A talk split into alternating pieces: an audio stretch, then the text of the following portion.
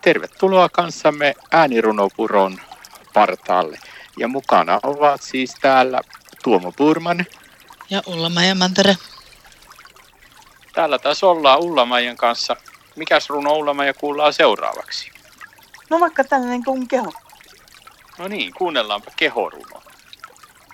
Miksi ihmiset eivät hyväksy kehoaan? Minua ei puukoteta ainakaan. Arvostan kaikkea luonnollista. Alkuperäinen on kaunista. Leikkauksesta rumat arvet jää, mitkä sitten vaatteella peitetään. Ymmärrän toki sen, jos on loukkaantunut ihminen, että häntä joutuu auttamaan tai sairautta parantamaan. Tuo toisen näkökulman tähänkin asiaan. Mutta pelkkää kehonsa hyväksyminen. Mikä siinä on niin vaikea? Käsitä enää. Kiitos Sulema ja kehorunosta. Näin vietit kanssamme hetken aikaa äänirunopuron partaalla. Ja mukana olivat Tuomo Purman ja Ulla Mantere.